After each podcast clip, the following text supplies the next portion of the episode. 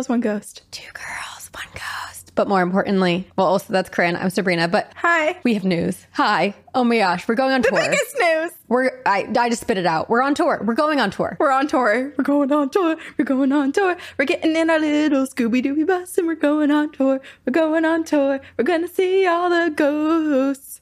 And you. I'm so excited. yes, we're going to I think it was like 33 cities 32? Yeah. 32, Over like 30. Over 30. cities. from September 7th all the way through November what? Something. I don't even know, but it's unreal. We were like, when else will we ever get the opportunity to do something like this? To go to this many cities yeah. at once. So it's incredible. We're so stoked. Hopefully it goes really, really well and we get to do it again. But we're going to post in our YouTube video right now our whole tour agenda, our list, our venues, our dates, our locations. Tickets are on sale now.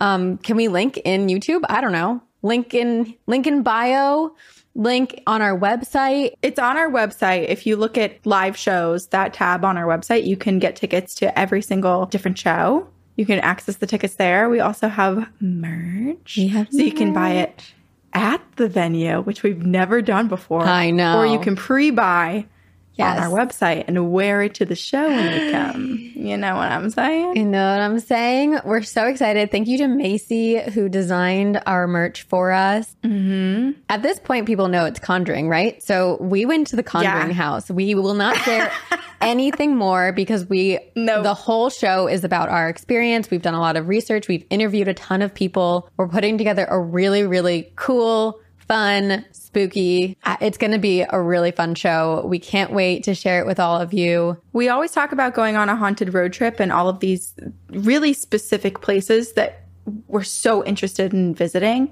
And so we're viewing this as like the first stop, the first official time that we get to do everything we wanted to do on a haunted road trip stop, which is essentially what we did because we went in between our New Brunswick and Portland, Maine show. So when we were tucked away in the farmette petting chickens, that was for comfort because we'd just gone to the I mean, house. also, I feel like chickens are little dinosaurs. So it was only, not only comfort, it was like kind of time travel. It was very fun. It was, yeah. We experienced a lot. We did. So come to our show, hang out with us. There's meet and greets at certain shows as well where the venues would allow it. Yep. So Get those. if you're curious, if you want to If you want to, if you're curious about like who we are, our skin, touch our skin. if you want to give us your nails or your teeth, bring bring them to the meet and hold greet. hands. Um, we also, what I'm so excited about, Corinne, is not only do we get to meet our phantoms and do a tour, but you and I are gonna go to haunted places along. Like we're gonna do our haunted road trip along the way. Wherever we can squeeze things in, we will. So now that everyone knows where we're going, please send us recommendations for all of those cities. What are the haunted places? What are the haunted eateries? Where should we stay? All of that information, we need it from all of you. What if people are like, "Come stay with me," and we just bunk with our fan? Oh, we just we bunk with our phantoms. No, the, those are the most haunted places. I'm not staying with a single person who listens to this podcast. Not after the emails that we get. Hell no. Also, Look at your cup. Sabrina, you're leaning. You're a blue and white porcelain girl now, and I love it so much. I also have a different type of um, carafe today, and it has little like etchings. Oh, Wow. Was this a was that like a wine bottle turned Yes, water jug? and then I also have my alien. wow. I like you're barely reaching for these things. They're all just right there in your vicinity. Oh, I planned. I set up my whole. Basically, I could sit here all day and never leave unless I had to go to the bathroom, of course, because I have all of my necessities. I am excited because I'm going to record from different locations pretty much every time we sit, set up and record because there are so many spots that I'm Do you want to talk about your my your cottage. bungalow? Your cottage? Okay, so I moved into this beautiful cottage in Santa Monica. I can't believe it exists. Everyone who's come over is like, I didn't know something like this existed in Los Angeles. I rewatched your Instagram stories a hundred times because it doesn't look real. It is a It's movie set. unreal. It is Sandra Bullock practical magic. It is Honey from Matilda. Yes. It is so incredibly warm and beautiful. It looks mm-hmm. like a set. It's so I gorgeous. I texted you, Corinne, and I said I would like this to be my final resting place. Yeah. Sadly, I'm technically only here for two months. It's a short term lease, but Leia really likes it. There's a whole like courtyard and a pond and like critters. There's a papaya tree growing above my little patio. Oh my god. What else? There's an attic that if I did get to stay here, I would turn it into like a movie like theater room. Yes. And just get a Yes. ton of comfy little looks so seats. perfect for that. It's so fun. You like cr- basically could crawl up the ladder to the attic almost because it's so steep. And there's just the green, the green tile is beautiful. So beautiful. That will be, um, you know, what? Really I'll set up there next time. And I'm really leaning into like florals and eucalyptus and greenery and plants. And it was built in 1908. So it's a pretty old spot. And I have only good vibes from here. It is just homey and lovey, lovey, lovely. There's a, a skylight in the bathroom, which it's beautiful. instantly good vibes if there's a skylight in the bathroom. Oh, yeah. The attic would also be perfect for a seance. So stay tuned. Stay tuned. Next time I'm out there, Yeah. we'll do it. Okay. Speaking of a seance, we did one on Campfire Stories. we did. We did. Well, we didn't. No, we watched. We watched. Emma. Watched Emma. We watched Emma. So Emma and basically her entire apartment complex lives in a building that is haunted and almost everyone has experienced something. And so they did a seance and a Ouija board. You can go back and rewatch it if you're a Patreon donor in any tier. But Emma still hasn't like told us what happened after we signed off. So Right. Because the activity it took a while to warm up and then the spirits were Yeah. starting to to give some information, which we shouldn't talk about all the information until we hear how the night Mm-hmm. the ended. rest of it But basically yeah. it was starting to warm up. There was some skeptics at the table that I do think were turning into believers because there were some reactions like, oh, ah, as the people were getting nervous. moving. Yeah. Yes. Yeah. And so a few of us were pulling cards and doing our pendulums and doing things alongside the seance. And it seemed to be a consensus amongst the spirit world that once we stopped watching on live, they would get a lot more activity, which they got plenty while we were watching. So much. So we're curious. We basically were like, okay, bye. And they're like, bye. And they're like still at the table with the planchette when we last left them. So we don't know what happened to Emma and her crew. Also, I don't know what's happened to us because you and I have I been know. I'm kind of. I would play a Ouija board right now. I'll be. I honest. know. I'll be honest. Me too. I, I I don't know what happened to us. I am glad you and I made this shift together, and I don't know how it happened, but I don't know either. I I have a draw. Did something happen to us? Maybe at the Conjuring house. Is this when the transition happened? What if we do it at the live show? I actually had this thought come into my head the other day. And the reason we will not do it at the live show is because there's going to be so many people in those seats that want nothing to do with it. So we can't. Yeah, subject can't them ruin to that it. for- yeah, yeah. But I feel like we're gonna find sometime, someplace where we, in some capacity, do it again. Again, as in, I did it when I was eight, and I'll do it again. But Sabrina will do it for the first time. I've never done it. Okay, so we'll probably be doing a Ouija board at some point in the future. Well, we're coming up on our sixth year anniversary of podcasting, so maybe it's just we've done it. Maybe this is a natural transition. Wait, Corinne. Oh no, are you supposed to say for? Oh no, I planted a seed. We can't. How do we do it when we're not together? Oh, I don't know. Right? Ah, I, I don't know. Okay, fine. Should I use my pendulum and you get some dowsing rods and we just try to do something while we're together? I don't know. We'll figure it out. we should do something for that episode, but I also feel like we are going to be together for so long. Yeah, We should try. there's going to be some Ah! activity, I'm sure. I think something's I'm possessed excited. me or us. I do have a ghost story. It's not mine. It's not my oh. personally, but our friend Nandy lives in a building in Manhattan Beach. So he texted me and was like, I think I was visited by the guy who lived here for 25 years and died the night I moved into the other unit. And I was like, wait a second, what? Oh my God, what? for some context, when he moved into this complex for the first time, it was on his birthday, and this man passed away that night and oh died in this in a different unit in the apartment building. So then this past weekend, Nandy moved into the apartment in the same complex, but where the man had passed away. And so he texted me and said, I think the guy who lived here for 25 years and died the night I moved in to the other unit came and visited around 10 p.m. last night. I heard someone walking around the apartment and the light was flickering on in the hallway. It flickered twice and I was in bed. All of the lights were off. He seemed like a friendly ghost, but yeah, he literally died in the room I sleep in now. I just, I have chills all over my body. I'm sure it is, right? It has like to be. that guy stayed there for so long. That 25 years. house, that apartment is a part of him. So I feel like it's only natural for him once he, whether he like figured things out on the after afterlife side and it's going back to just like see who's there or or take a final visit before he fully moves on. I don't know the reason for him coming back, but I would not be surprised at all if he made himself known a few more times. It was the night that that Nandy moved in too, so like that makes sense to me. If I were a ghost, I would be like, "Hmm, who's this new guy?"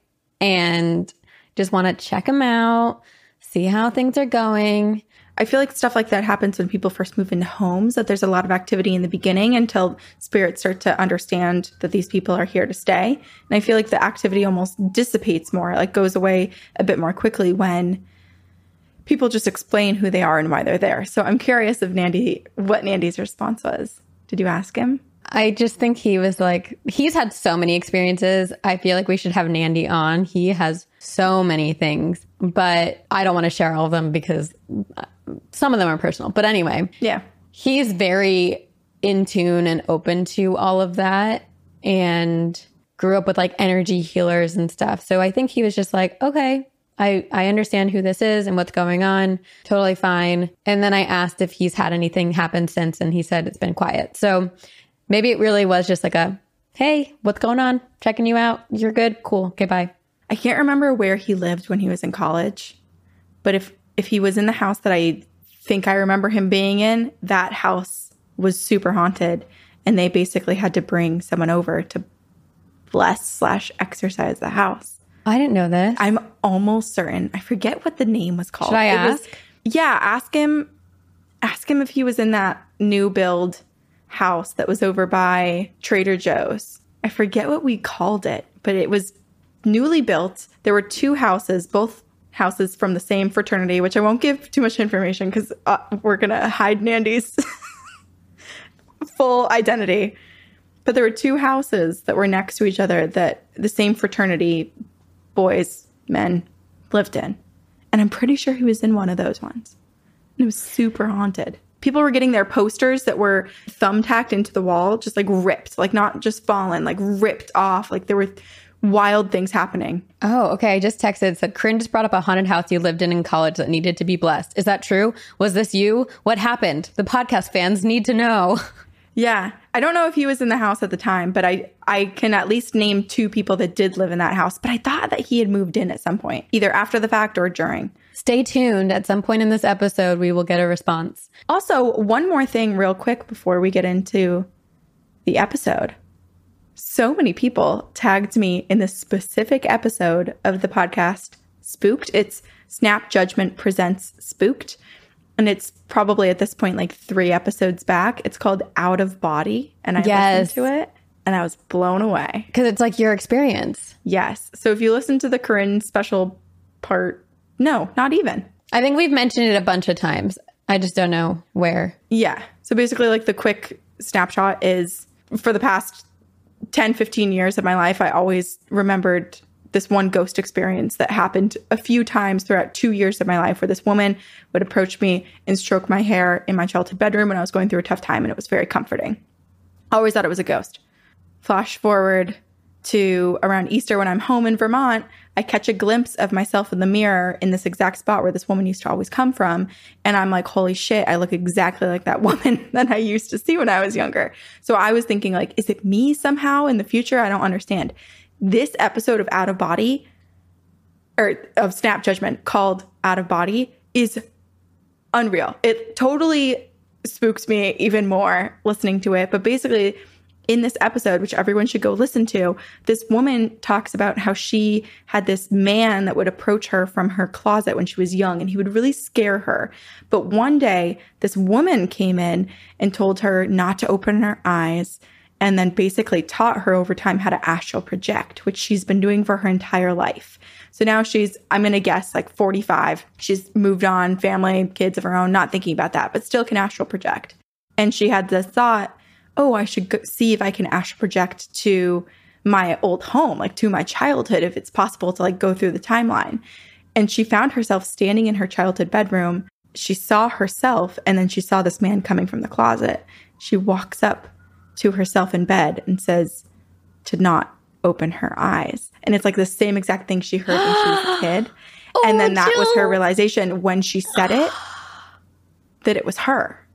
And then so she her future self teaches her younger self how to astral project. What is time? I don't understand.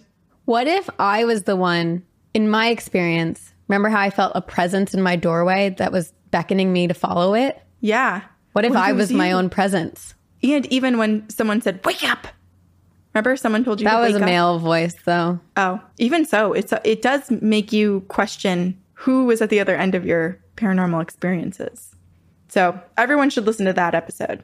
I got a response. What did Nandy say? He said, Did I? What house was this? Might have been a different person. And so I think it was someone else. Well, which house did he live in? I don't know, but it wasn't him. He said he did have a trippy experience at his last apartment where his stepdad got pushed back against a wall when confronting a spirit. See how many ghost stories are just within our proximity. It's like when people say there's always a spider within seven feet of you. There's always a ghost story too. You just have to ask. Just ask, are you haunted? People have them. I have a story to tell everyone today. It's kind of dark. So I'm going to give a trigger warning right now. But uh, it's an important story. And I think it's one that a lot of us don't know about, but it has circled us in our lives for decades. Okay, So now we're going to set the scene. please. The sun has long set and the children are sleeping in their beds. The babysitter is sitting in the living room, her body relaxed so deeply into the couch she's barely visible. The only sound in this large, empty house is the low hum of the television. The near silence is interrupted by a startling ring of the landline. This is many years ago because there's a landline. She props herself up, moving swiftly to the telephone to answer before another before another ring wakes the kids. Perhaps it's the parents letting the babysitter know that they're on their way home.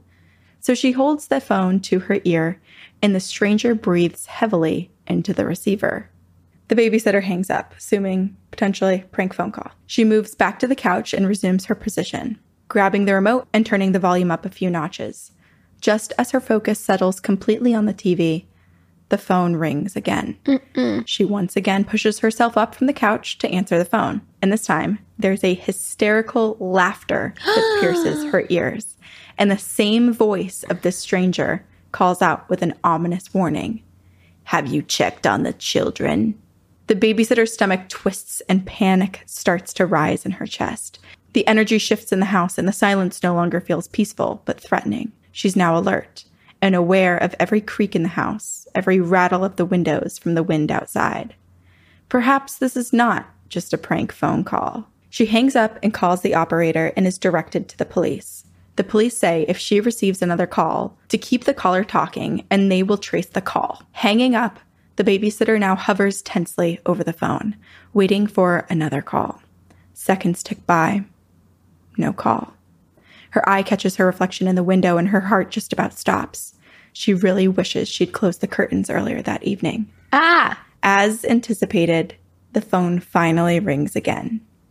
It's the same caller. I'm upstairs with the children. You'd better come up. She tries to do as instructed. She tries to keep him on the phone. Hello, who is this? Where are you? Is this a prank? Why are you doing this? Click. The caller's hung up. But just as quickly as the call ends, does the phone ring once more. A different voice on the line this time. It's the operator who she'd called minutes before. In a rushed voice, they said, Get out of the house! The call's coming from inside the house! And this is the urban legend that we've likely all heard throughout our childhood, right? And the movie When a Stranger Calls. So many movies. Yes. When a Stranger Calls, um, Halloween. Scream, Yeah. which is really what got me thinking about it because I watched Scream the other day on the You did? on the plane, the Oh, newest yes, yes, Scream, yes. the Oh. newest Scream. Mm-hmm. Yes, but I've I've watched all the Screams, and so I was just thinking about this, and I was just like, where where does this trope come from? Where does this theme come from in all of the horror movies? And so I looked up when a stranger calls, and kind of like the history behind that, and this is when I found out that this story is not just an urban legend that was created and then inspired all these movies. This is a story that is fairly true. And it is the story of eighth grader Janet Christman. It makes me so sad that it's based off of a true story, but also makes a lot of sense. And I think, I mean, this is why it's such a terrifying horror movie or urban legend is because it's so realistic. And we've all, even if you're not a babysitter, we've all been home alone. We've all been terrified. We've all heard the creaks and the cracks in our home when we're alone. And it's like that it, it there is this ominous feeling of like, what if I'm not alone? And then to add on top of it this responsibility of taking care of children in a place that's unfamiliar and someone messing with you in this way.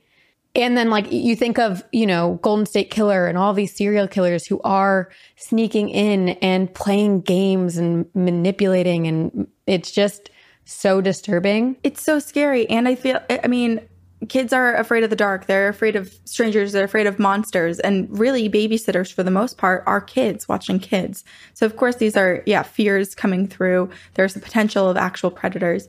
And then, if we do want to add on some, some extra context to this time, the the urban legend that was inspired by this actual case happened in the 1950s.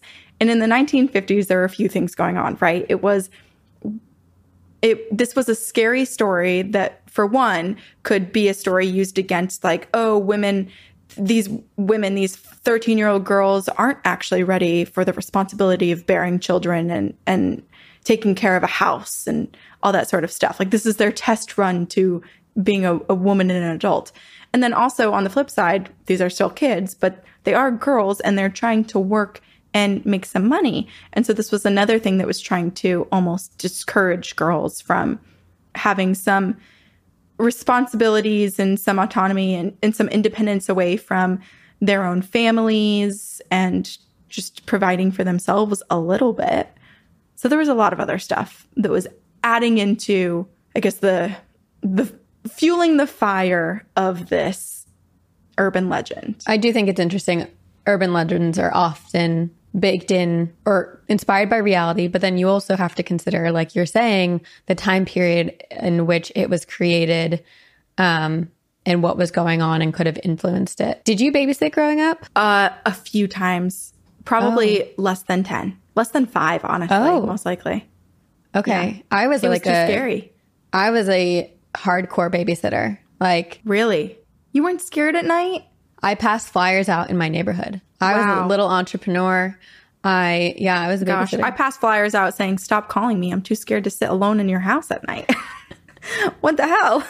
I also babysat in college. That was my thing. But I, I will say, When a Stranger Calls is maybe one of my favorite horror movies in the sense that, like, it is so terrifying. And I have, after watching that movie, decided I do not want a house with that many windows. I think it's so terrifying. It's so scary. Or you can have the windows, but have blinds and have sensors on every single window. So if something breaks, if something is open, you get the alert, you get the chime.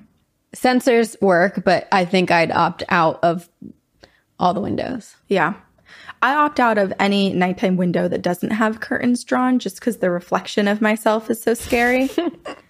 and I'm not into that. There's that old ADT commercial that scarred me when I was 10 where there, she's like downstairs because she heard a creak and she looks to her front door and there's just like a man standing there in the window. And I was like, hell no, I'm never going to look in a window ever again in my life. Okay. So this is the true story behind the urban legend called The Babysitter and the Man Upstairs, which we've seen time and time again in various movies, but here's the real story. March 1950, Columbia, Missouri. Eighth grader Janet Christman was asked to babysit for a local family named the Romacks. There was a dance party that evening, and many of her classmates were going to attend, but 13 year old Janet opted to make some extra cash by babysitting that evening.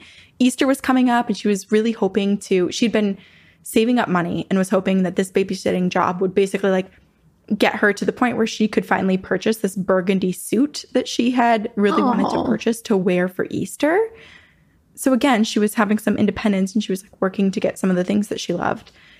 And so that's why she was like, of course. And, and she was a seasoned babysitter. Like this was her thing too, just like it was yours, Sabrina. She would babysit, she'd get referrals from other people, she babysat a bunch of different families. So Janet accepts the job. She's like, great, this will be easy. She she's the oldest, so she had a younger sibling and she also had a sibling that was a newborn baby. So she was like, babysitting Zabriz. I can babysit a child of any age. Like I've got this.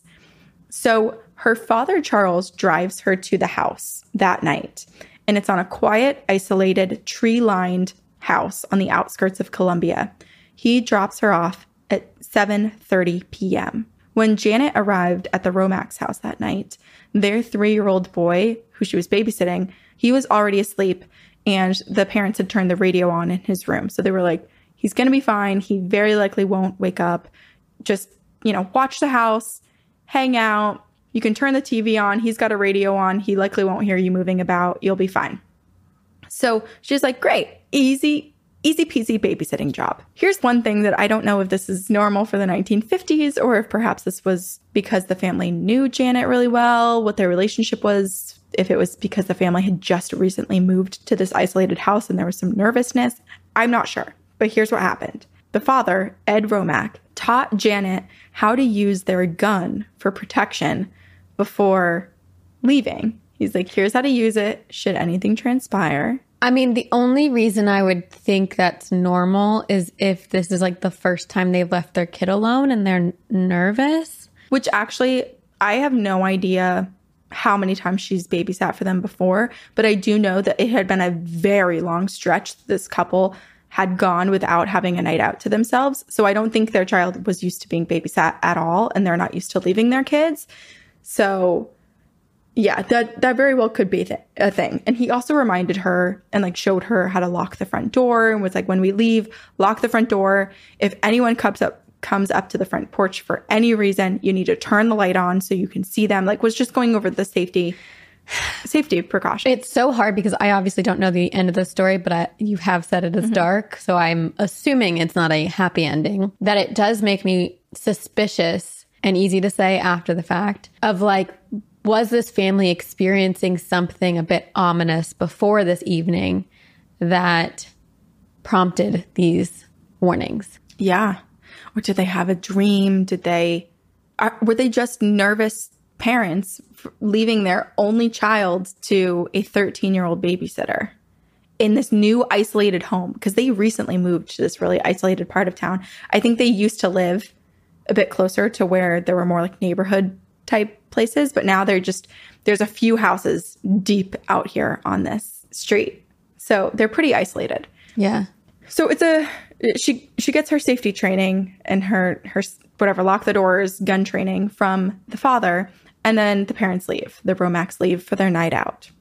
It was quite cold that night with temperatures below freezing and there was sleeting rain pouring down outside. So it was kind of loud outside. You couldn't really hear anyone like driving up or like things like that happening. So staying inside and watching TV sounded pretty cozy, right? Like there was no need to go outside. And I bet the dance wasn't that fun anyway. I bet a bunch of people skipped it because it was horrible conditions. Whatever. Also, this so is the best babysitting situation. Like, yeah. In my experience, if the you, kids were already asleep, you just get to hang and you get paid, like that's the best. Right. You're mostly house sitting at that point. Yeah. So yeah, staying in, easy job, kids asleep. She's just gonna like melt into the couch and watch some TV. The Romacks left, and it's not like they were going to be, I mean, they were gonna be out for a while, but it's not like they were at some like bar or big party. They were just a little ways down the road, like on the other side of town or somewhere in that town, playing cards at a friend's house.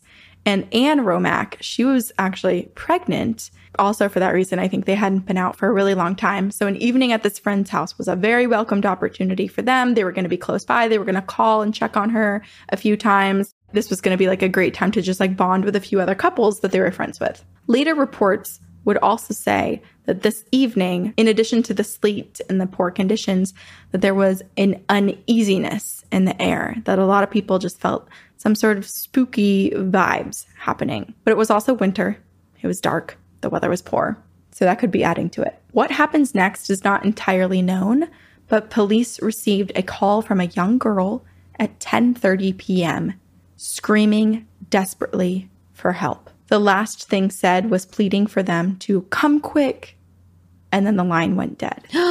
Police did not have the technology at the time to trace the call, or at least this station didn't. They weren't able to do anything at all. All they could do was sit and wait for another call to come in. Not long after, Anne Romack called the house to check in on Janet and see how things were going, but she wasn't able to get through because there was a busy signal. But she didn't think much of it. She was like, "Oh, I'm sure Janet's just on the phone with her friends or her family, you know, she's she's finding things to do to occupy her time awaiting the Romack's return." Okay, so you're you're saying so she called the police and said come quick, Mm-hmm. but because they didn't know where the call was coming from. Yes, she would have had to give her address for them to know where to go. Okay. So all they knew was someone within the vicinity was in distress, but had no other information. And then the phone hung up. And then about 15 minutes after that, Anne Romack called and the phone was off the receiver. So it was the busy signal. Oh gosh, that's okay. And she assumed that Janet was just speaking to someone on the phone. yeah. Around 1:15 a.m., the Romacks return home. The French port light was on, which at first they were like, "Hmm, that's odd," because they said they told her to only turn it on if there was someone at the door. So at first they were like, "Did someone come to the door?" But maybe not thinking too much of it, which is like, Right. maybe she was spooked. Maybe she needed more light. Yeah. They place their key into the back door and are surprised to find that it's already unlocked.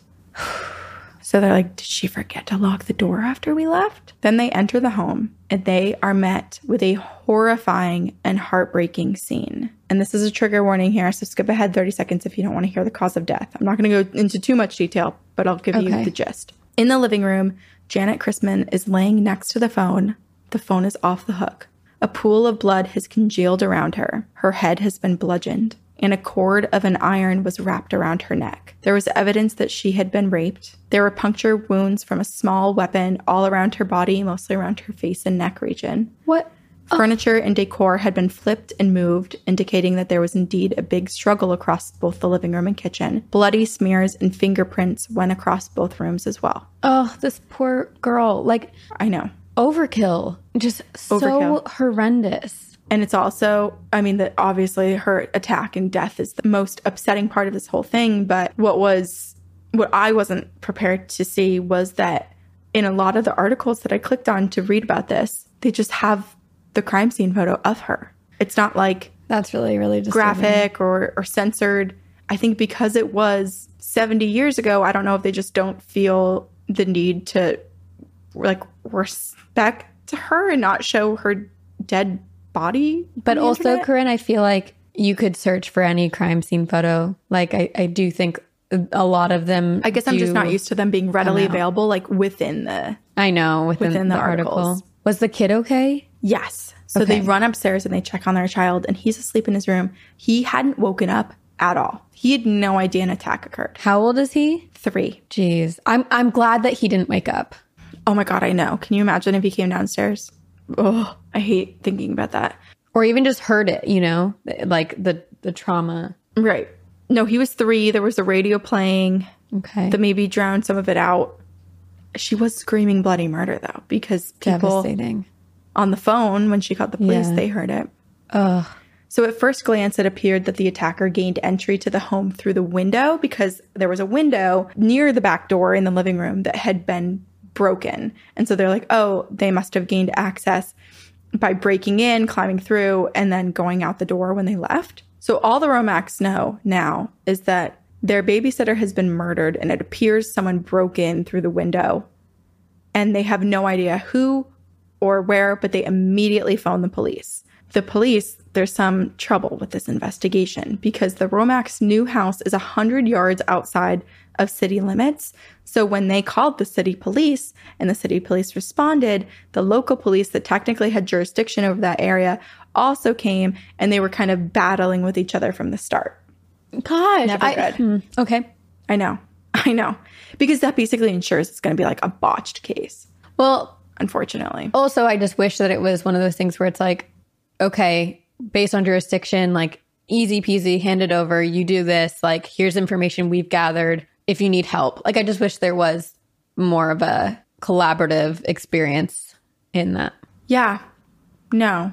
But I mean, think about it. We we talked about the Boston Strangler not too long ago and that case basically triggered some of the like local Boston and Massachusetts uh, police forces to come together and work together. So it was very much not a thing for a long, long time.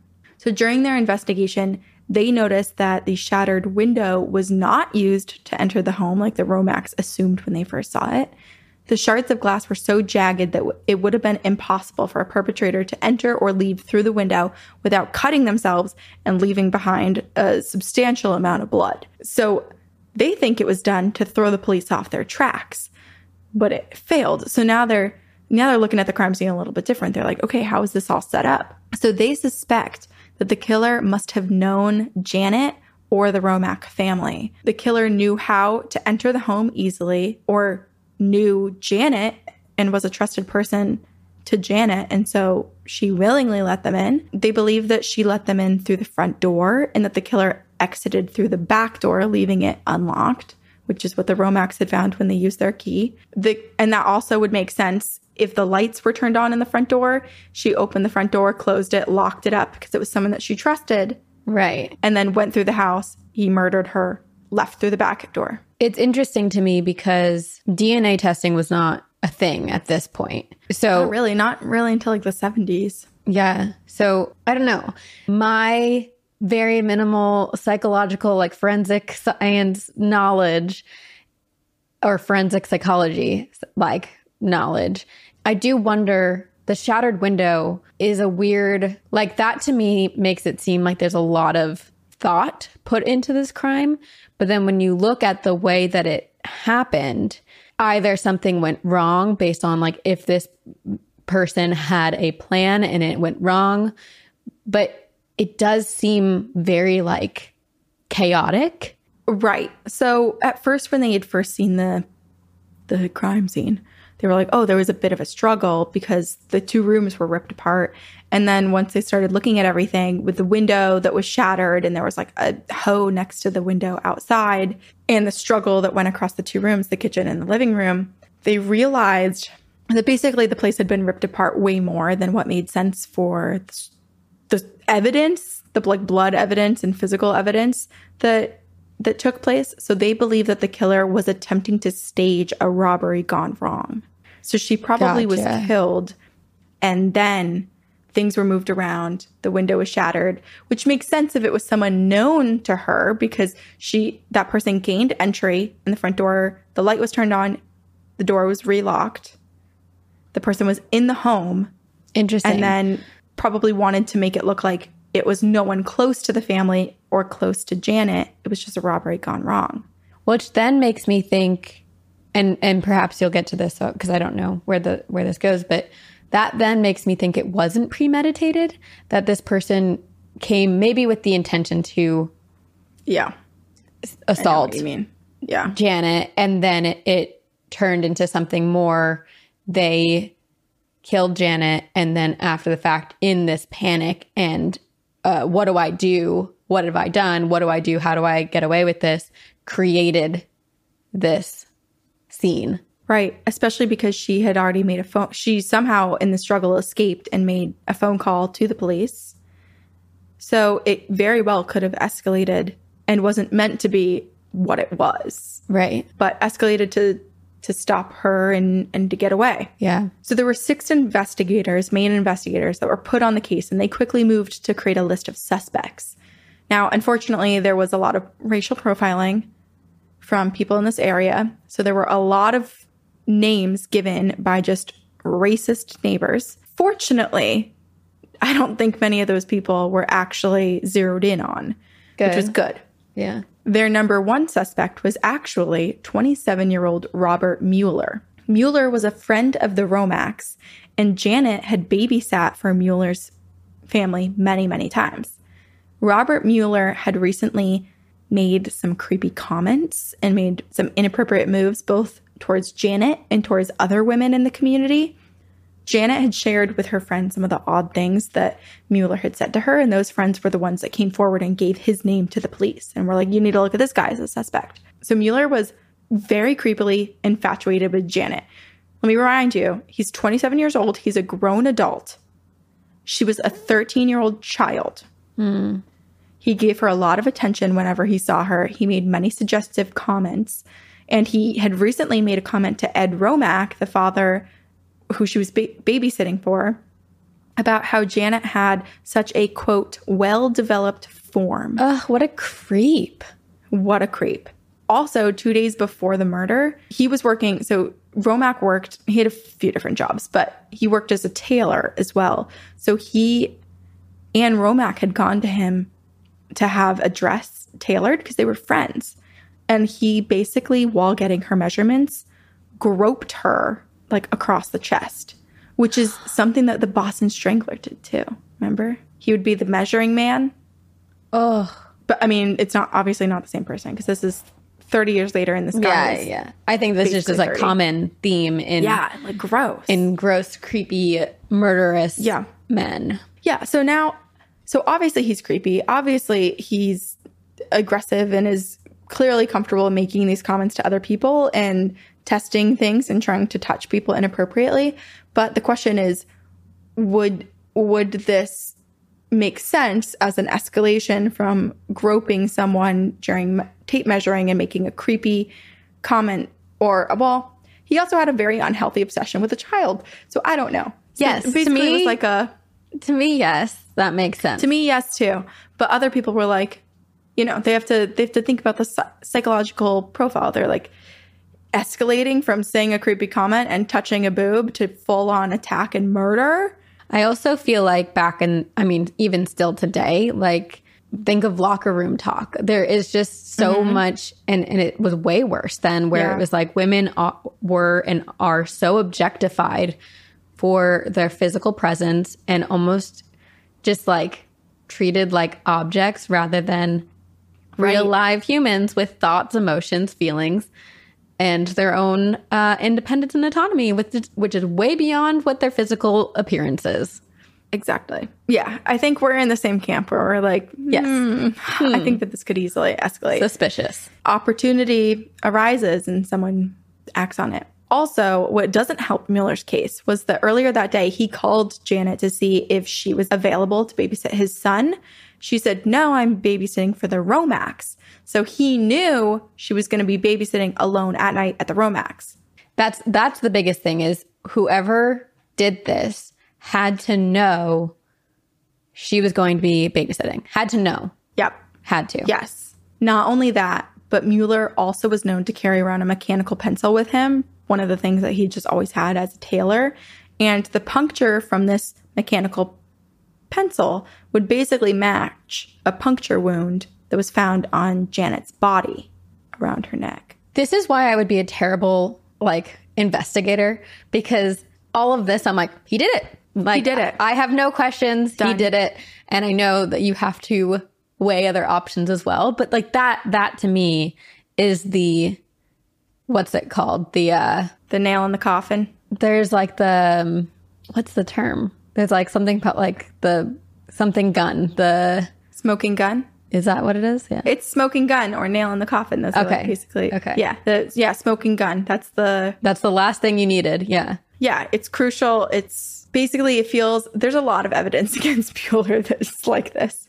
So yeah, not only does he have this pencil, what's interesting is that the Muellers and the Romacks were attending the same party. So they were at the same friend's party that night, which you were like, oh shit, he has an alibi.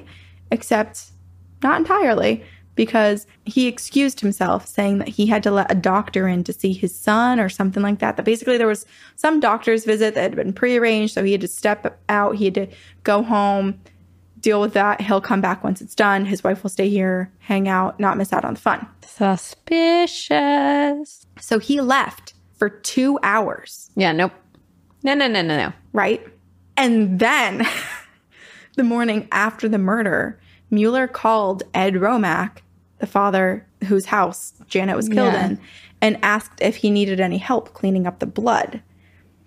But Mueller hadn't told him about the murder yet, and it hadn't been reported in the newspapers yet. Wait, you mean Romack hadn't told Mueller about the murder yet? Yes. Yeah. So basically, the only people that knew of the murder were investigators and police who And the were Romacks. on scene.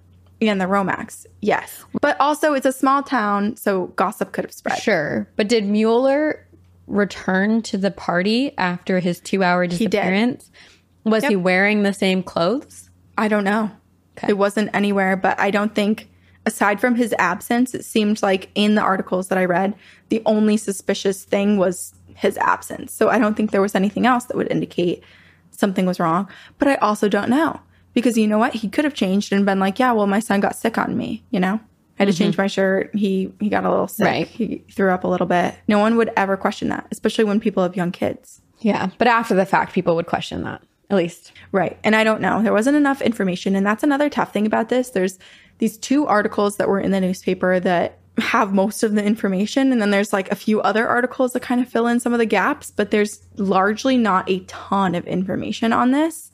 And I'll tell you why we can't find it at the end, which is also upsetting. Okay. Yeah, so Mueller, whether it through gossip or his own hand, he knows about the murder. And then Robert Mueller also talked to Ed Romack about his thoughts, about Mueller's thoughts on the crime and how it would have been easy to just gain entry to say, Ed sent me to get poker chips. So he was theorizing about this horrific crime that took place at his good friend's house that resulted in the murder of both his and his friend's babysitter. Which is sick. Yes. So I was like, is he just, is it just like a morbid curiosity? Is this his way of dealing with it? Or is he trying to insert himself a little bit into the crime? Is he trying to Relive it. relive it? Show everyone how smart he was and how dumb they were, right? So police, they bring Mueller in. There's clearly enough on him.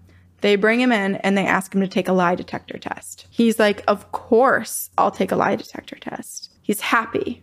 Which we know are not real, like, they're not great evidence. Not reliable at all. No. He's happy. He's eager to clear his name. Absolutely. I will take a lie detector test. Apparently, this was a very like brutal interrogation. They took him off site. So it wasn't, they took him to like some random barn or something Oh. and interrogated him all night long with the interrogation and the lie detector test and all this stuff. So basically, number one, they were botching the investigation by doing all these things that weren't legal. They're both, yeah, not above board. Yep. And then number two, they did all of these things that would, you would assume he would have cracked or that he would have been fed some sort of information or basically like I'm sure the lie detector test wouldn't be able to be used in court against him anyway by the way that it was conducted, but it didn't matter because he passed. So it's interesting because that that means they were fully convinced he did it as well, like Yeah. like we are. Yeah.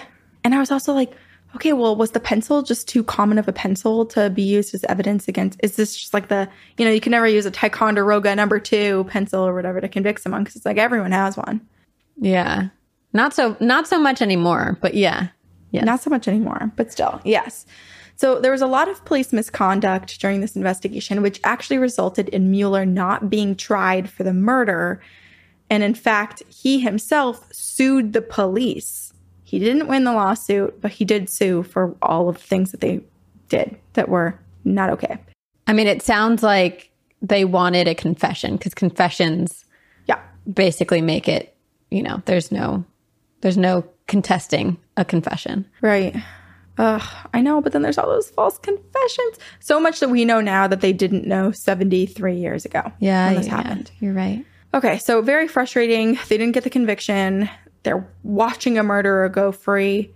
But what's interesting is here's just a small amount of doubt that I'll put in your head that maybe it wasn't Mueller. Four years earlier, 20 year old Mary Lou Jenkins was murdered in a similar manner less than a mile away while she was home alone. So she was home alone. Her dad was out on business. Her mom was spending the night next door tending to this elderly couple because her mom was a nurse. And so she and her mom had this deal basically in place that was like, okay, if anything goes wrong, her mom was going to keep looking out the window at the house and make sure that she was all set. But if something went wrong, if she was scared or if something went amiss, she should turn the lights on, open the shades, and call next door, and her mom will come over right away. So late that evening, after checking the house multiple times and nothing being wrong, Mary Lou's mom notices that the lights are on, the shades are up, but she hadn't called. I don't know what her mom's train of thought was, but despite two out of the three things happening that was like the, supposed to be the warning to her mom, her mom was just like, she must be fine. She didn't call me. The next morning, her mom returns and she finds Mary Lou had been attacked and murdered in the same way that Janet would be four years later, and an extension cord was also used. in mechanical pencil so seems, too? No, no okay. mechanical pencil. So during this investigation, two neighbors said that they heard a scream around 10:15. So this is around the same time of Janet's attack as well, 4 years later. But that's not uncommon because it's nighttime. It's like that's the time to do commit a crime in like the darkness of night. Absolutely. Yeah, and that's when young girls are their parents are out and so that would make sense. I mean, despite her, yeah, it would make sense. And so people were like, could this have been Robert Mueller or is this someone else? And here's what makes me question if it is someone else. A week before Janet babysat, so so someone was murdered in a similar fashion 4 years earlier. Then Janet is murdered 4 years later.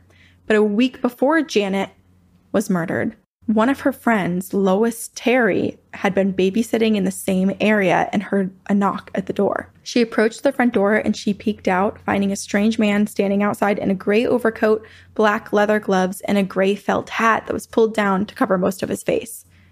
He had a deep cleft chin, and through the door, the man asked to speak to the man of the house. Immediately feeling uneasy about the stranger on the stoop, she said that no one was able to come to the door and basically wouldn't open the door to him. She kept all of the doors and windows locked. She grabbed a large butcher knife from the kitchen and she just sat there with it and held it all night until the parents got home from her babysitting job. And then a few days later, Janet is killed. And this woman refuses to ever babysit again. She was one of Janet's friends, went to the same school. But why would Janet have let a man like that in? Good question. I do not know. But what I do know is that Lois had experienced this. And then many years later, when she is an adult, she's married and she has kids, she's out and about running errands or doing something. And she runs into a friend from her childhood neighborhood. And the woman is with her husband. And the woman goes to introduce Lois and her husband to each other. And Lois is transported back to that night when the strange man was standing on the other side of the door of the home where she babysat because this was that man. She was standing here staring into the eyes of that stranger who came to her home, the home where she babysat in the middle of the night. And now he was standing there looking at her, married to one of her old friends. So Lois wasn't the only one who thought this man could be involved. The police actually thought this man could be involved too. What's his name? It's not available. Oh, interesting. I kind of think maybe he had something to do with the police force or was somehow like being protected because Lois came with this information or the identity because now she she knew the guy's name because he was married to her friend or old acquaintance. So she went to the police after much deliberation and the discouragement of her own husband who didn't want to get like wrapped up in everything again. She did go to the police and basically tell them this or at least an investigative journalist. She went to someone but all those years before, 10, 15 years before, police dogs who were brought to the scene, these bloodhounds that went to investigate right after Janet Christman was murdered, they picked up a scent on the property of a stranger. They followed this scent, the dogs did, half a mile away to this same man's house, the one that Lois saw in the trench coat with the cleft chin. It was not Robert Mueller it was the man who stood outside of that house that night that Lois saw him. And I do not know why he was not pursued as a suspect, which is why I think he was somehow involved in the police force. And his name is also not publicly available, which is more of the reason why I think he was involved in the police force. He was being protected. Interesting. All I know is that he and his wife have since passed away. This man was also known to have a criminal record. So journalists have been hopeful that his record and fingerprints that were taken at the scene can be run and we can see if there's a match, if this is finally the resolve everyone's been looking for. But then, don't you think that would have happened by now? No, because the records for the case are missing. Oh my God. No one knows where the evidence is on all the other information. So, right now, there are investigative journalists who are working with law enforcement to try to go through these massive storage units to see if they can find all of the missing case files and evidence. They're not going to find it. There's no I way. know, because that, he was that- definitely in the police. He was That in is law missing. It's destroyed. Gosh, dang it. I, I know. Corinne, you've been on a uh, true crime kick lately. I know. I almost I almost punted this for a while because I was like, well, I just did the Boston Strangler and we don't normally do things so murdery.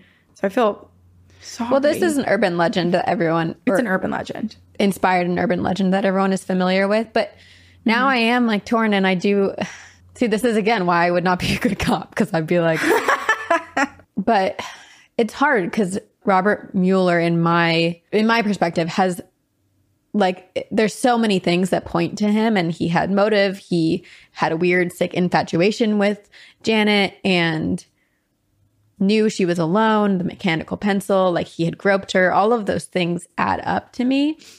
But then it does infuriate me that we don't know this other man's name or any information that would allow us to like put together more pieces. Exactly. It's hard because it's like when you're just told the facts, it makes sense that it would be Robert Mueller. All signs point to him. But the scent that the dogs picked up, mm-hmm. the criminal record, and the experience that another babysitter had a few days before all point to this other guy. So there's like two people who could easily, if you and I were the ones trying them, put them both into jail. I'm just curious what this other man's crimes were. Like what else? I think it was. It was not to the extent. Well, of course this not. Crime, If he was, but it was some. I think there were some like inappropriate sexual misconduct and probably some like exposure, at least things like that. That not that they're nothing, but like it's not uh, a R word in murder. I do wonder if he has a criminal record. We know the area in which this took place. If you could look back, like, you know, hopefully not a ton of people involved in the police force in some way, or even just like federal or government type of agency. Like I think of like firefighters too, you know, they, they have access and are really close knit with the police. Like I imagine there aren't that many from this time period that have a criminal record that maybe that can help narrow it down. Yeah, I also wonder too.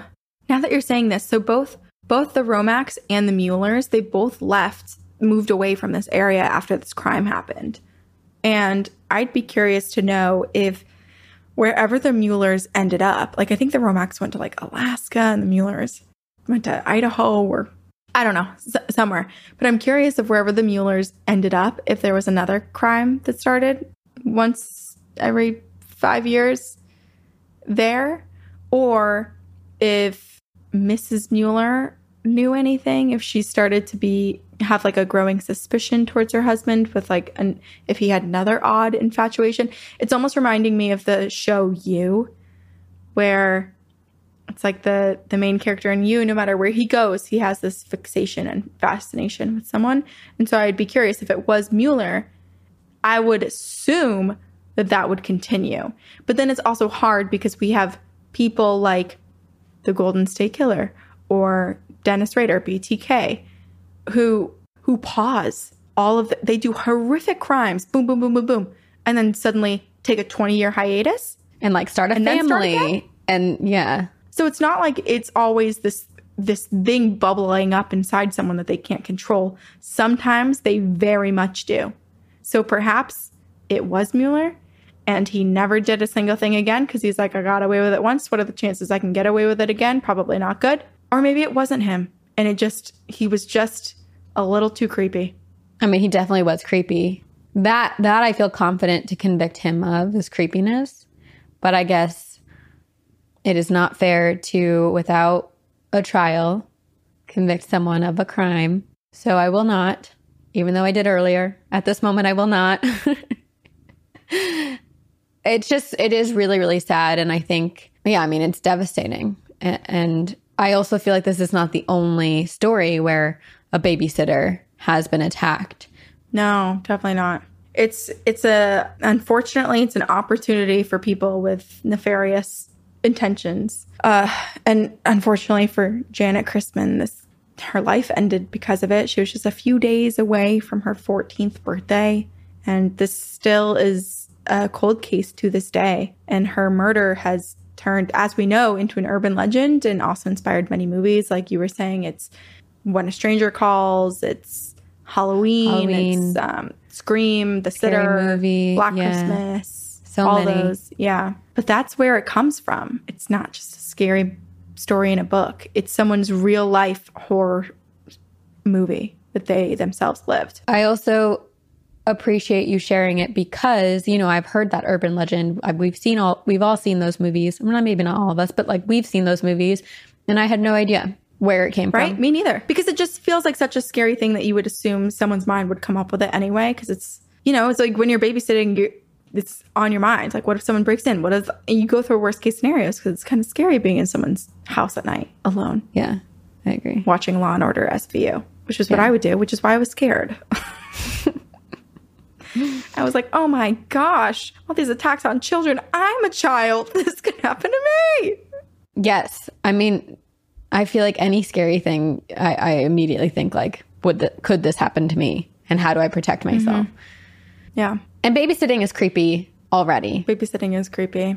I actually posted on our Patreon asking people for their creepy babysitting stories. And not only just like, you know, ghostly paranormal ones, but creepy kids because kids say really creepy things. There's also parents that can be nightmarish when you're babysitting for them. Like there's just a lot of stories that can come out of babysitting experiences. So have we gotten any yet? Yes. Do we have an inbox? I have two. I have two that nice. I'm going to read because Perfect. why not? Why not? okay. Time. How much time do we have? Unlimited. We make the rules. Here. We make the rules. I'm going to read. As long as our recorders have battery, that's how long we have. Well, mine's plugged into the computer, so I have forever. I'm going to read one from MJ. It is called The Man is Scaring Me. what an ominous title. I also appreciate that Leia replaced my alien and was like, Excuse me, I'm the alien in your life. I will come sit in your lap. You will pet me as you read your ghost story. Sweet giddy. Yeah. Okay. Hi, ladies. After listening to other stories on the podcast, I felt inspired to share my own experience from when I was in my teens. We all remember those creepy movies about a babysitter in a house. Maybe it's just me, but I swear there's a lot of stories out there. Well, when I was probably 16 years old, I started babysitting for a family in my neighborhood. They had just moved in shortly before I started babysitting, and they had a four to six month old daughter. From the very first time I babysat for them, it was as if I was being watched the entire time I was there. It was this weird feeling that I couldn't shake. No matter where I was in the house, it felt as if someone else was in the room with us, even if it was just me and the little girl. Ugh. I didn't want to be there after dark, and I never wanted to be there alone. The baby's toys would start playing or going off randomly when no one was in the room. And every now and then, they would ask me to pet sit their two dogs and I never wanted to stay long because of the feelings I got. I would feed the dogs as fast as I could and get the hell out of there. Oddly enough, the dogs never seemed to act funny or weird, so I kept trying to tell myself it was nothing and that I was just overreacting. Anything for money, right? so I continued to babysit for this family as the little girl grew, and she was maybe two or three years old when the most memorable experience occurred. One night, I was babysitting her and we were finding things to do. And I thought it would be a good idea to go down to the basement and play with Play Doh. I know, creepy basement. But actually, this was a nice basement with a couch, TV, bar area, and bathroom. Mm-hmm. That does sound nice. Finished basement, that's a rarity. Finished or unfinished, I think they're still creepy. They're still creepy. But normally finished basements have act- it's like come play foosball and ping pong and there's at least some things to try to occupy yourself. Definitely. Though they went in willingly, no one was forcing them into the basement. The little girl had a play area down there with all sorts of toys and games. She was now getting to the point where she could speak and tell me what she wanted to do and what she wanted to play. So we were down in the basement at the play table, and I pulled out all the different Play Doh molds and colors. And we had just started playing when all of a sudden she started acting weird and got all quiet. She asked to sit on my lap, so she came over and sat with me. And immediately she said, The man is scaring me. Oh, At first, I thought I didn't hear her correctly. Just, you know, baby babble. So I asked her what she said, and in a very clear voice, she said, The man is scaring me. oh, poor baby. I looked around, and there was no one in the room with us. No man that I could see. So I asked if she wanted to go back upstairs, and she said yes and proceeded to run upstairs, leaving me alone with the Play Doh in the basement. I couldn't just leave the Play Doh out, so I cleaned it up as quickly as I could and ran after her. I asked the parents when they got home that night if she had acted weird like that before, and they just brushed it off as no big deal. They were obviously not freaking out like I was, but me, being the ghost believer that I am, was determined to sage the place. Obviously, I couldn't do it while I was babysitting. So the next time they asked me to dog sit, I found some shredded sage in their spice cabinet and burned it like incense in a shell. It was not burning very well, but I kept moving around the house asking whatever was there to move on and only positive energy to remain. I never told them that I saged their house while they were out of town, but they didn't seem to notice anything when they got back. And the next time I babysat for them, it was as if the energy in the house was a lot lighter. And I no longer felt like I was being watched while I was there. I don't know if it was my half assed sage effort or just my intentions that I set, but something changed. Not long after that, they moved to a new house, but I will always remember what happened that one night while babysitting. Thanks for all you do, MJ.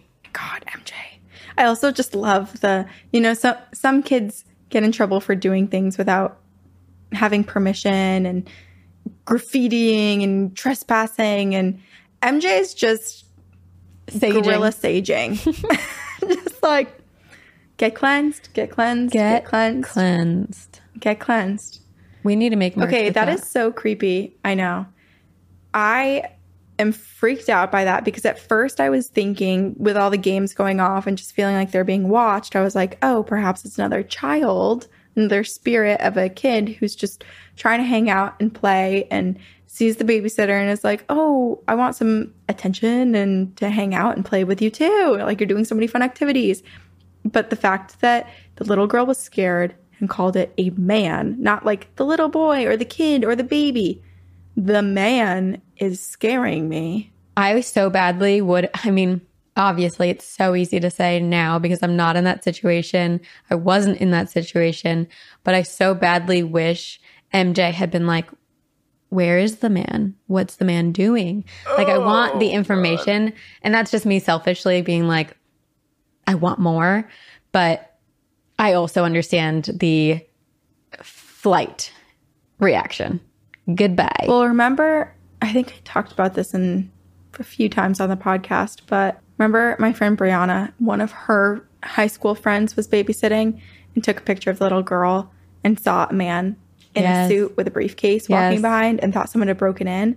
And then the parents later told her their house was haunted. And when Brianna was showing us all the photo, our like freshman year of college, I was like, "Who's the woman in the sweatsuit at the at the stove?" And they're all like, "What?" No one had noticed that woman because it was it was a very ghostly image of the woman at the stove and a very clear image of Which the man so everyone looked at the man. Yeah. Yeah. So this little girl that was that she was babysitting was just living amongst this whole party of ghosts. does seem like they were good and they were just, you know, maybe this couple that used to live in the home. Also, there was just a moment right before you were talking about the photo that the entire frequency in this space shifted. How so? You know, like You know when you hear a high pitched frequency? Yeah. It almost shifted to a lower frequency. Like I felt like the whole atmosphere shift. Hmm. Interesting.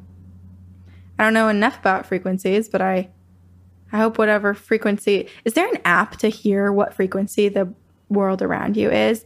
Because I feel like that would be good to have if we know the healing frequencies and like where our vibrations should be. Because I was thinking about that. I was like, I was thinking about this earlier because of course I saw on TikTok all about healing frequencies, and I was like, I struggle so much with sleep. You struggle way more than I struggle with with sleep. And I wonder if there's something, some sort of frequency that we could just play. Better sleep, dude. Better sleep has frequencies. Oh, you they can have play. frequency. They have like a There healing one. They have a dream, like a astral I've never gotten one. past all of the like They have vacuum them. and ocean noises. They I'd have like all of them. those. Okay, I have to try that. That was weird. It doesn't feel negative or anything. It's just like a, it was like a, my body physically reacted to something. Okay. I have one more story. Okay. It is from our listener, Katie, and it is called Creepy Babysitting. And I believe that this was inspired by my Patreon post because it was sent yesterday. Hello, my name is Katie, and I've been listening since 2020. I have many stories to tell, but for today, I will just tell creepy babysitting. And if this came in not related to my post on Patreon, I will, that is shocking. Anyway, I have been babysitting since I was 13 years old and have taken care of many creepy kids. Because let's be real, all children are creepy. Many years ago, I was watching two kids, a brother and sister.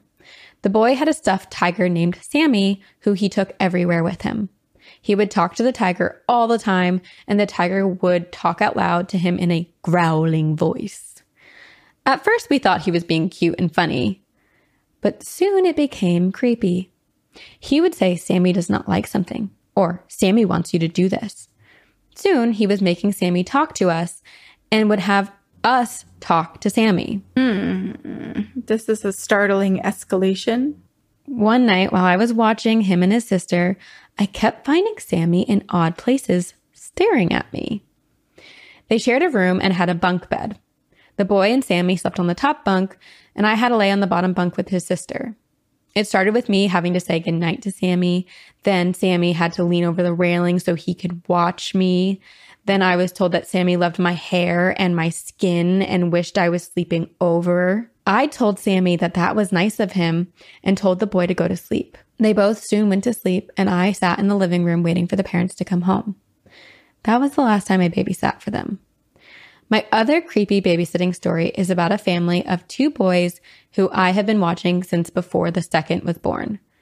One day I went over to their house to watch the boys and was introduced to a new doll that the younger one had just got. It was a vintage American Girl doll, and when I said, Oh, I have the same doll, I call her Samantha. He says to me, Oh, mine likes to be called Bamantha Emily, and she's my new friend. His mom tells me that his aunt was buying some dolls for her daughters when she told her that he needs the doll because she will be sad without him. He then tells me that Bamantha wants me to bring my doll next time because she needs friends.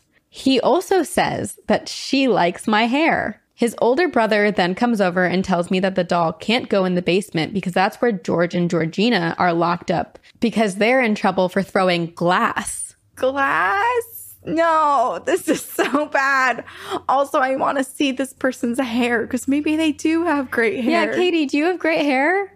I'm sure you do if all these spirits think so. I know. S then tells me that Bamantha only likes nice people and sometimes throws food. When I put S to bed that night, she told me that Ban- Bamantha had to sit in her own chair or Bamantha would start to yell. So as I sit with S until they fall asleep, that doll sat and stared at me until I left the bedroom. The next time I babysat, the older brother informed me that George and Georgina were released from the basement and they were sent away. Oh, S then informed me that Bamantha has to stay in the closet because she talks too much, but we can't shut the door or she will get mad. I hate that closet because every time I put him to bed, that doll is staring at me the whole time. See you on the other side, Katie. okay, Katie. what the hell? This is so spooky. And how, where did George and Georgina go? Like, were they they Sent away. banished and like taken by another spirit, or did they get to move on somehow? Or did Bamantha say, "Be gone. This is my home now"? How did Bamantha get their name? I don't know. It does seem like a a kid made it up, but the, the spirit probably was like, "That's I'm good with that." Yeah. This is too many. Also, I'm starting. I'm starting to blame Katie a little bit here. I know. I was just gonna say. a lot of a lot of toys responding to Katie Mm-hmm. at babysitting jobs. And yeah, they're both they're both Sammy and Bamantha like and they both like Katie's hair, which almost makes me think it's the same spirit that follows Katie. And Yeah. finally with these kids, it has a vessel to communicate or maybe the spirit follows Katie, but then when Katie's at homes of children, the like the spirit's like, "Oh, I like it here. I'm going to stay here for a little while." Mhm. Mhm. I feel like once is a paranormal experience and twice you're haunted. right? Ah, fool me once, shame on you. Fool me twice, shame on me. Kind of situation. Possessed. Possessed. Get blessed, Katie. Get blessed. Get uh wait, no, what are we saying? Get cleansed. Well, I liked it. If you're possessed, get blessed. If you're possessed, get blessed. If you, I'm trying to think what the right what rhyme would be. If you something, get cleansed. Like get it. Like if you're possessed, get blessed. That's like a nice thing. But if you're, um, this doesn't rhyme. But if you're a B I T C H, get cleansed. get cleansed. I'm seriously, we, we said that, I don't know how many episodes ago, but I'm serious Recently. about making it a regular part of the English language. Get cleansed. Get cleansed. Mm, get cleansed. I feel like that should be our So response to like. I feel like we should, after every story we read, either say like "get blessed," "get cleansed." Like our, it's like it's like our um like our ranking. Our- Yeah, yeah. like we have different Yeah. rankings of story levels. And what they need are the people in them. So Katie, you need to you need to get blessed. I think something's following you or just your presence just Brings forth creepy kids. yeah, somehow you're summoned to all the creepiest babysitting jobs out there. I do wonder if Katie ever, if Katie ever wants their own children, if perhaps Katie will have the creepiest of kids. Yeah, maybe it will be a rule no toys. Mm-hmm. Zero toys for children. Zero toys. You will play with wooden sticks. what's the what's the the holiday movie, the Disney movie? It's like old claymation and it's like the the hamburger mice hamburger meister? Is that what his name is? I've never seen this. Something like that. But he's like, no toys for kids. I'm- Put one foot in front of the other. Yeah, it's about it's about how Santa Claus comes to be. It's his origin. of his Oh, origin stories. wait, that's not Disney. Did I say Disney? I, thought I said think- Christmas. Oh, I thought you said Disney. Maybe. Here's the thing. There was a lot. There were multiple alleys in my brain just being opened at once because all the little men were scrambling to go through the file cabinets, being like, "What the hell is the name of this movie?" I know I exactly what you're talking about. It's like always play. It's like uh, it was made around the same time that Rudolph the Red-Nosed Reindeer was made. In the year without a Santa Claus, like all of those classics. Yeah. Yeah, I love the claymation ones. Is it something St. Nicholas? I'm going to tell you because we can't leave without knowing. No, I agree. I agree. The Burgermeister, not the Hamburgermeister. but that's my childhood brain remembering it. The Burgermeister is in the movie Santa Claus is Coming to Town. Oh, there we go. And it was in 1970, but if you had quizzed me on this, I would have said it was made long before that. I know I would have said like 50s for sure. Yeah, me too. It has that vibe. I, it also makes me think of um, the newest Toy Story where it's like the the fork or spork toy. Like, I haven't seen it. all right, you have homework. I'll watch it. You I have know. homework. I know. Get cleansed, know. Corinne. God, I think this this is a very appropriate time to tell me to get cleansed. Yikes. Alrighty, if you have any creepy stories from babysitting, not even just paranormal, but like horror stories from babysitting, please email them to us at two girls, one ghost podcast at gmail.com. This actually makes me think we are a horror podcast or ish. We're, you know, I don't know what we categorize ourselves as. Um, sometimes it's comedy. I don't know. Like, I almost feel like we should do an encounters episode that's not paranormal per se, but just like horror stories from life. Yes. I'm so down. I'm so down for that. I mean, those are some of my favorite episodes from Radio Rental. Are the ones that are just like, this is weird, and all these women are wearing wigs. Why? Well, why not? Why not? Come see us live. Join us on our tour, Two Girls, One Ghost at the Conjuring House. There is going to be so much. And also, if you want to join our Patreon, we're going to do some vlogs and stuff while we are on the road and um, have those accessible to the $10 tier and up. So join us for the journey, get some extra behind the scenes content, and also just dr- get lost in the triangle, join the pyramid scheme. Get lost in the triangle. All of those things. Yes. Yeah. You know how to support us. You've been supporting us, and we hope that you still support us by buying a t- ticket to the live show. And we'll see you there. Shout out to Cristina, who edits our podcast, both the video on YouTube and the audio that you're hearing here, and the ad free episodes that you find on yes. Patreon. Thank you, Cristina. And, and we will see you on the other side. Very smooth.